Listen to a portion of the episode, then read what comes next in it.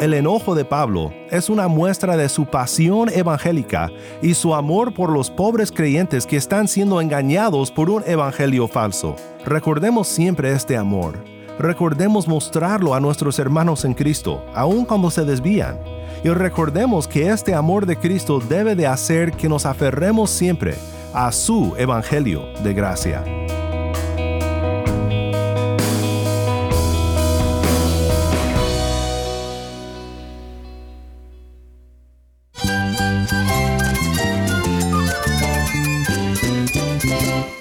Cristo es la esperanza. Cristo es mi Señor y mi Salvador. Cristo ha transformado mi vida. Cristo es la viña. Separado de Él, nada puedes hacer. Cristo es el camino, la verdad y la vida. Jesús es mi todo.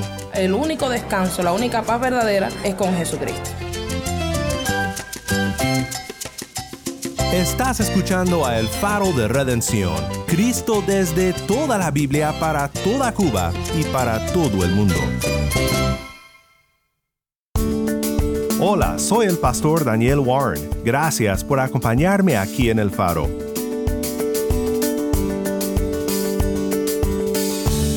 Estamos en una serie titulada Gálatas, por fe y no por obras.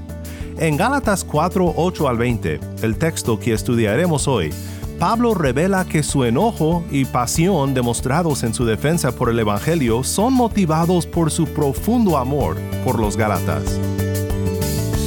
Antes de comenzar, quiero compartir contigo un testimonio desde Cuba. Acá en mi presencia está nuestro queridísimo hermano Luis Ángel Orceguera. Hermano, háblanos un poco de ti. ¿Qué estás haciendo? Bueno, en este momento, eh, primeramente vivo en, en Ranchuelo y estoy sirviendo en la iglesia bautista de esa localidad. Estoy trabajando ahí como pastor de jóvenes y también sirvo como misionero en un campo cerca de ese lugar donde trabajo como misionero predicando las buenas nuevas del Señor. Cuéntanos un poco de, tu testimonio, ¿Cómo, cómo Cristo rescató tu vida. Sí, bueno, yo vengo a los pies de Cristo por medio del dolor. Yo pierdo a mi papá con solo 16 años de edad y eso para mí fue un choque muy fuerte, porque como joven fue un trauma, yo pudiera decirlo, perder a mi papá tan, joven él y siendo yo tan joven y mi vida se, llenó de dolor, producto de su pérdida y no encontraba consuelo en ningún otro lugar. Tenía mucho temor a la muerte, tenía mucho temor a lo que pudiera ocurrir el día de mañana. Y un día mi primo me invita a la iglesia, me invita a la iglesia y cuando voy a- al culto en la iglesia, escucho que el pastor está hablando acerca de la doctrina de ángeles. Recuerdo que estaba hablando de los ángeles, qué son los ángeles, cuál es su función. Y, recuerdo que después del culto, una hermana en la fe eh, se me acerca y me habla de Cristo. Y yo recuerdo que me habló de Cristo y me dijo que mis pecados me tenían condenado y separado completamente de Dios. Y por causa de eso era que Dios estaba airado conmigo. Pero había una solución, que era Jesucristo, el cual por amor, como dice su palabra, se entregó para darnos vida eterna. Y yo decidí entregar mi vida a Cristo en ese momento. Desde ese entonces, recuerdo que fue en las vacaciones de julio del 2008, hasta esta fecha sigo completamente sirviendo al Señor y gozoso de estar en sus caminos y sirviéndole. Bueno, ¿podrías dar una pequeña exhortación a aquellos que te están escuchando ahora? Yo recuerdo un texto con mucho agrado y siempre lo tengo en mi corazón. Y el texto está en 1 de Pedro 5.7 cuando dice, echando toda vuestra ansiedad sobre Él, porque Él tiene cuidado de vosotros. Y en tiempos tan difíciles como estos, donde vemos que hay un virus tan, tan mortífero como el COVID-19 y todas una serie de cosas que pueden darnos ansiedad, preocupación, problemas en nuestra vida, tener la seguridad de que Dios tiene cuidado de sus hijos es algo que por lo menos a mí me da aliento, que me da aliento y me da esperanza, de saber de que a pesar de que tengo vida eterna, de que tengo una esperanza eh, futura eh, con el Señor, con mi Salvador, saber de que Dios está en control de mi vida, que está cuidándome, que me está sosteniendo, eso para mí es algo que me da paz. Me da esa paz que solamente Dios puede dar y no la que el mundo ofrece. Por eso es bueno siempre cuando estemos ansiosos, eh, tengamos problemas, dificultades, temores, puedes decir, Señor, vengo a entregar, echar mi ansiedad sobre ti, sobre tus manos, para que seas tú quien me cuide, porque tu palabra lo dice. Eso es algo que a mí me da mucho aliento. Y quisiera dejar esta exhortación a los hermanos. Pongamos nuestra ansiedad sobre nuestro Señor, que Él es quien tiene cuidado de nosotros. Amén. Gracias, Muchas gracias Luis Ángel por estar con nosotros aquí en El Faro.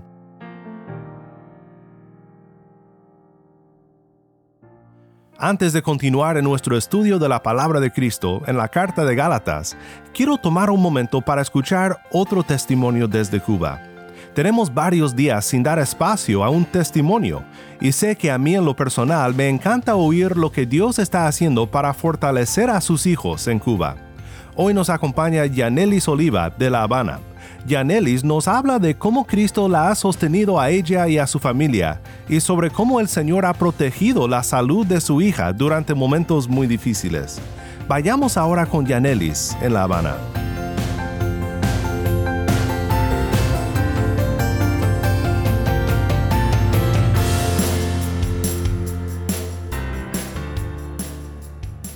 Yanelis, ¿cómo la palabra de Dios te ha edificado en medio de los tiempos difíciles? Bueno, en medio de los tiempos difíciles me he edificado. Bueno, primeramente debo decir que, que mi fuerza realmente y mi sostén ha venido todo el tiempo del cielo porque, bueno, he visto pruebas difíciles y solo Él me ha podido sacar y me ha podido ayudar. Bueno, eh, ustedes saben que hay una niña que tiene condiciones físicas bastante críticas y él ha sido lo único socorro que yo he tenido todo el tiempo, ha sido ahí, ahí, ahí, ahí.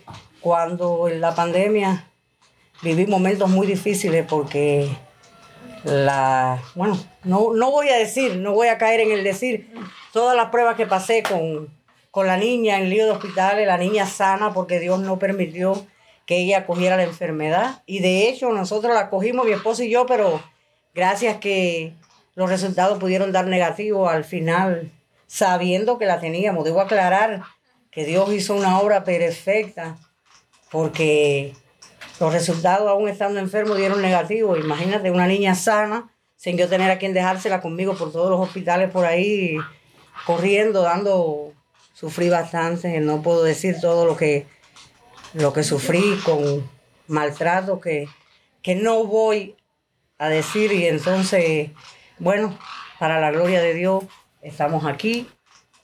¿Y qué pasaje de la escritura tú recuerdas que en el medio de esos momentos te, te, ayudó a fortalecerte en el Señor? Bueno, primeramente, todo obra para bien. Eso no, no cabe duda. Y prometió que iba a estar conmigo y que no me iba a desamparar. José estaba preso y él estaba con él. Entonces vale decir que en todo momento estaba la seguridad de que él estaba ahí abrazándome y, que de seguro nada, absolutamente nada, me iba a faltar. Una ultimita pregunta. ¿Crees que los momentos difíciles nos ayudan a poner nuestra esperanza en la revelación futura de Jesucristo? Bueno, me parece que sí. Hay un versículo clave que dice que todo lo que estamos viviendo es temporal y que no se compara a ese eterno peso de gloria que viene sobre nuestras vidas. De hecho, si Cristo hubiera pensado en lo que iba a ser la prueba de el sacrificio que iba a llevar en la cruz y no hubiera pensado en la gloria que lo aguardaba después y lo que iba a pasar con la humanidad, no hubiera ido a la cruz. De cierta manera, nosotros cada cual tenemos que arrastrar nuestra propia cruz, seguir a Cristo, negarnos a nosotros mismos y saber que nos aguarda una gloria donde no vamos a llorar, donde no va a haber enfermedad, donde no va a haber ningún ninguna situación de los que nos están atormentando ahora, porque allí todo va a ser gozo. Y eso, saber que Él va a enjugar las lágrimas que diariamente derramamos. Porque Él lo dijo, cuando hallé en diversas pruebas, quiere decir que nunca dijo, no van a tener pruebas, van a ser probados por creer en mi nombre, van a ser perseguidos, van a ser, pero confiar, cuando estén frente a la persona de autoridad, yo pondré palabras en sus labios yo siempre voy a estar y aún si perdiendo la vida por mí, la van a ganar. Creo que hay muchos versículos que, que calzarían la palabra y que, y que nos llevarían a ese nivel que uno necesita para saber que son las tribulaciones, el paso, el camino que nos llevan a la victoria. Eh, recuerdo mucho algo que hay un escrito que dice que hay, hay piedras en el camino. Hay quien las ve y se aparta pero las piedras también pueden servir para tú caminar por encima de las piedras y llegar al lugar donde tú quieres llegar, o las águilas, que son el ejemplo de cada cristiano que dicen que los vientos, las tormentas, las tempestades, las ayudan a elevar el vuelo y son las que la... Y creo que, bueno, que eso es, para mí Dios es todo.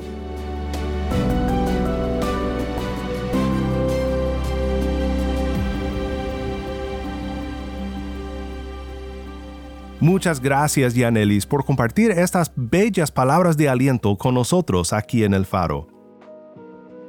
Pues algo interesante que vemos en la carta a los Gálatas es lo duro que ha sido Pablo con este falso evangelio, no solo con quienes lo proclaman, sino con quienes han sido persuadidos por él. Hasta su misma gramática en algunos versículos revela su emoción y su pasión por defender la verdad del Evangelio. Pero aquí en el texto que estudiaremos hoy, vemos un lado más tierno, un lado más amoroso de Pablo, que nos ayuda a entender que su pasión no es para ofender, sino para proteger a sus amados hermanos, hijos en la fe, frutos de sus labores misioneras. Si los capítulos 3 y 4 presentan lo fundamental en el argumento de Pablo para el verdadero Evangelio, aunque su defensa del Evangelio continuará, pues Gálatas 4, 8 al 20 es el corazón de esta carta, latiendo con amor y preocupación por las amadas iglesias de Galacia. Pienso que esto debe de informarnos a nosotros y ser un modelo para nuestra defensa de la verdad de las Escrituras. Seamos apasionados pero no peleoneros. Seamos emotivos sin abusar y busquemos siempre el bien de aquellos con quienes discutimos. Recordemos que estamos hablando de personas con almas que necesitan ser salvas y que nosotros cuando proclamamos el Evangelio estamos proclamando el profundo amor de Cristo para hombres y mujeres que necesitan ser reconciliados con Dios. Hablemos la verdad en amor que no siempre tiene que ser con una voz bajita, por supuesto, pero que nunca falte el amor en nuestra defensa del Evangelio. Cristo clamó en Mateo 23, 37, Jerusalén, Jerusalén, la que mata a los profetas y apedrea a los que son enviados a ella. ¿Cuántas veces quise juntar a tus hijos, como la gallina junta sus pollitos debajo de sus alas, y no quisiste? Así debe de ser nuestro pesar por aquellos que necesitan de la gracia y misericordia de nuestro buen Jesús. Pero en aquel tiempo, cuando ustedes no conocían a Dios, eran siervos de los que por naturaleza no son dioses.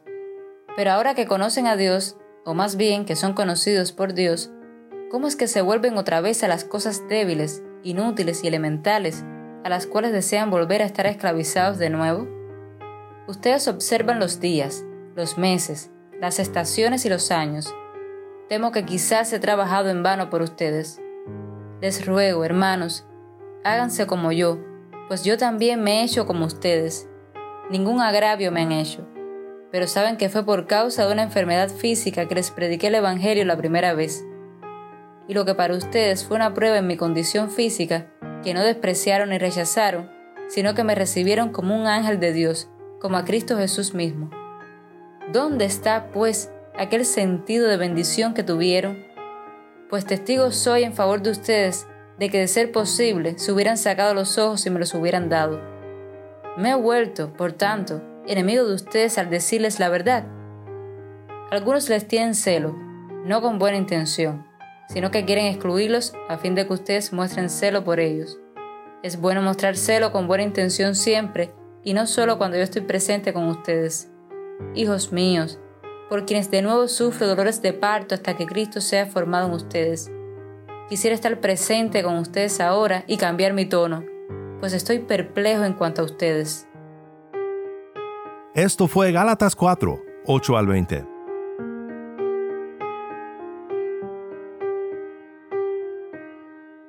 Si pudiera resumir todo en este texto bajo dos encabezados relacionados a lo que Pablo expresa desde su corazón para los Gálatas, el primero sería que no olviden sus labores. Pablo dice, temo que quizá he trabajado en vano por ustedes. Les recuerda de aquello de lo cual fueron rescatados, la idolatría pagana de la cual fueron salvos y les exhorta que no regresen a la ley de Moisés, porque interesantemente, el hacerlo sería servidumbre semejante a la idolatría de la cual fueron salvos. Pero en aquel tiempo, dice Pablo, cuando ustedes no conocían a Dios, eran siervos de los que por naturaleza no son dioses. Pero ahora que conocen a Dios, o más bien que son conocidos por Dios, ¿Cómo es que se vuelven otra vez a las cosas débiles, inútiles y elementales, a las cuales desean volver a estar esclavizados de nuevo? ustedes observan los días, los meses, las estaciones y los años. Ian Smith, un teólogo australiano, comenta, es difícil de entender por qué los Gálatas fueron atraídos a esclavitud, excepto que la perversidad del corazón humano caído quiere hacer algo por sí mismo para contribuir a su justificación ante Dios. Tenemos en estos versículos no solo una ventana de cómo pensaban los Gálatas, sino también un espejo para nuestro propio corazón porque nosotros, al igual que ellos, somos fuertemente inclinados a contribuir algo para nuestra justificación. La libertad escandalosa del Evangelio rechaza toda contribución autogenerada como esta. Cristo ha cumplido todo. Pues Pablo teme entonces que sus labores hayan sido en vano. Pablo menciona sus labores para recordarles, yo pienso, que él ha estado con ellos y ha trabajado por su libertad, y verles abandonar esta libertad para regresar a las tinieblas de la esclavitud a la ley le entristece mucho, le perturba. Es impensable para él que los Gálatas regresen a la ley que ha sido cumplida ya en Cristo. Si regresan a la ley, regresan a nada, porque la sustancia siempre fue Cristo, todo apuntaba hacia Él y dejar a Cristo para regresar a la esclavitud es impensable. Le preocupa muchísimo a Pablo. Tal vez sea bueno recordar que nosotros podemos hacer lo mismo, cuando somos salvos de nuestra antigua manera de vivir, esclavos al pecado, y luego empezamos a vivir de una manera moralista, pues estamos haciendo lo mismo. Cuando pensamos que ganaremos el favor de Dios por nuestro buen comportamiento, estamos haciendo justo lo mismo. Esa ya no es la libertad de hijos, sino la esclavitud, y Cristo vino para darnos libertad en él. Segundo, Pablo desea que los Gálatas no olviden su amor. Les ruego, hermanos, háganse como yo, pues yo también me he hecho como ustedes. Ningún agravio me han hecho, pero saben que fue por causa de una enfermedad física que les prediqué el Evangelio la primera vez y lo que para ustedes fue una prueba en mi condición física, que no despreciaron ni rechazaron, sino que me recibieron como un ángel de Dios, como a Cristo Jesús mismo. ¿Dónde está pues aquel sentido de bendición que tuvieron? Pues testigo soy en favor de ustedes de que, de ser posible, se hubieran sacado los ojos y me los hubieran dado. ¿Me he vuelto, por tanto, enemigo de ustedes al decirles la verdad? Fue con mucho amor que Pablo laboró por el bien de estos hermanos y ellos le recibieron de igual manera. Pablo dice que le recibieron como si fuera Cristo Jesús mismo. Ahora Pablo siente animosidad por defender el Evangelio. Ellos le recibieron en su enfermedad. No sabemos de qué enfermedad padecía Pablo, pero tiene que ver con la vista al parecer. Ellos estaban listos como para darles sus mismos ojos, pero ahora no quieren escucharle han rechazado el mensaje del Evangelio que Pablo ha predicado con tanto amor. Pablo les advierte que los falsos maestros no buscan su bien, aunque aparentan hacerlo. Algunos les tienen celo, dice Pablo, no con buena intención, sino que quieren excluirlos a fin de que ustedes muestren celo por ellos. Es bueno mostrar celo con buena intención siempre, y no solo cuando yo estoy presente con ustedes. Hijos míos, por quienes de nuevo sufro dolores de parto hasta que Cristo sea formado en ustedes, quisiera estar presente con ustedes ahora y cambiar mi tono, pues estoy perplejo en cuanto a ustedes.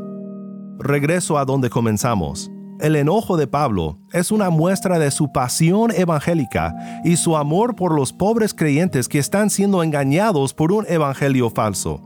Leemos sobre los falsos maestros en otras cartas y su motivación es dinero. No buscan el bien de las ovejitas de Cristo. Pero Pablo tiene un profundo y un sincero amor por los Gálatas, que refleja el profundo amor de Cristo Jesús por su pueblo.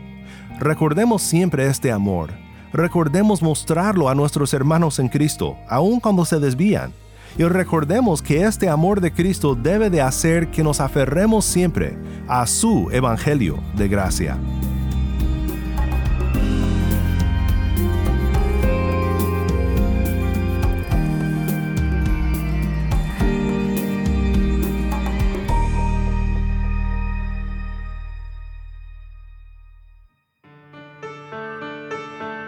Soy el pastor Daniel Warren y esto es El Faro de Redención.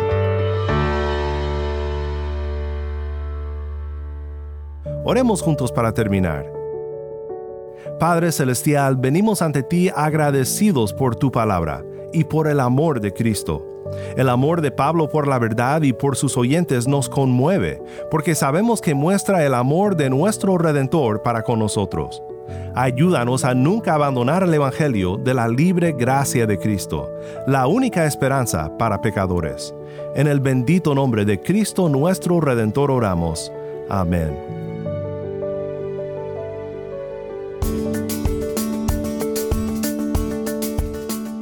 El Faro de Redención como programa radial fue ideado para Cuba, pero ha crecido a un nivel global y si estás en sintonía fuera de Cuba, te agradezco por pasar estos tiempos con nosotros estudiando temas que nos fortalecen en nuestra fe y en nuestro caminar cristiano. No olvides que también nos puedes seguir en las redes sociales, en Facebook, Instagram y Twitter. Solo busca el Faro de Redención. Allí encontrarás más contenido durante la semana para animarte en tu fe y para mantenerte informado sobre el ministerio del Faro. Para más información sobre este ministerio y sobre cómo tú puedes formar parte de nuestra misión, visita nuestra página web elfaroderedencion.org. elfaroderedencion.org.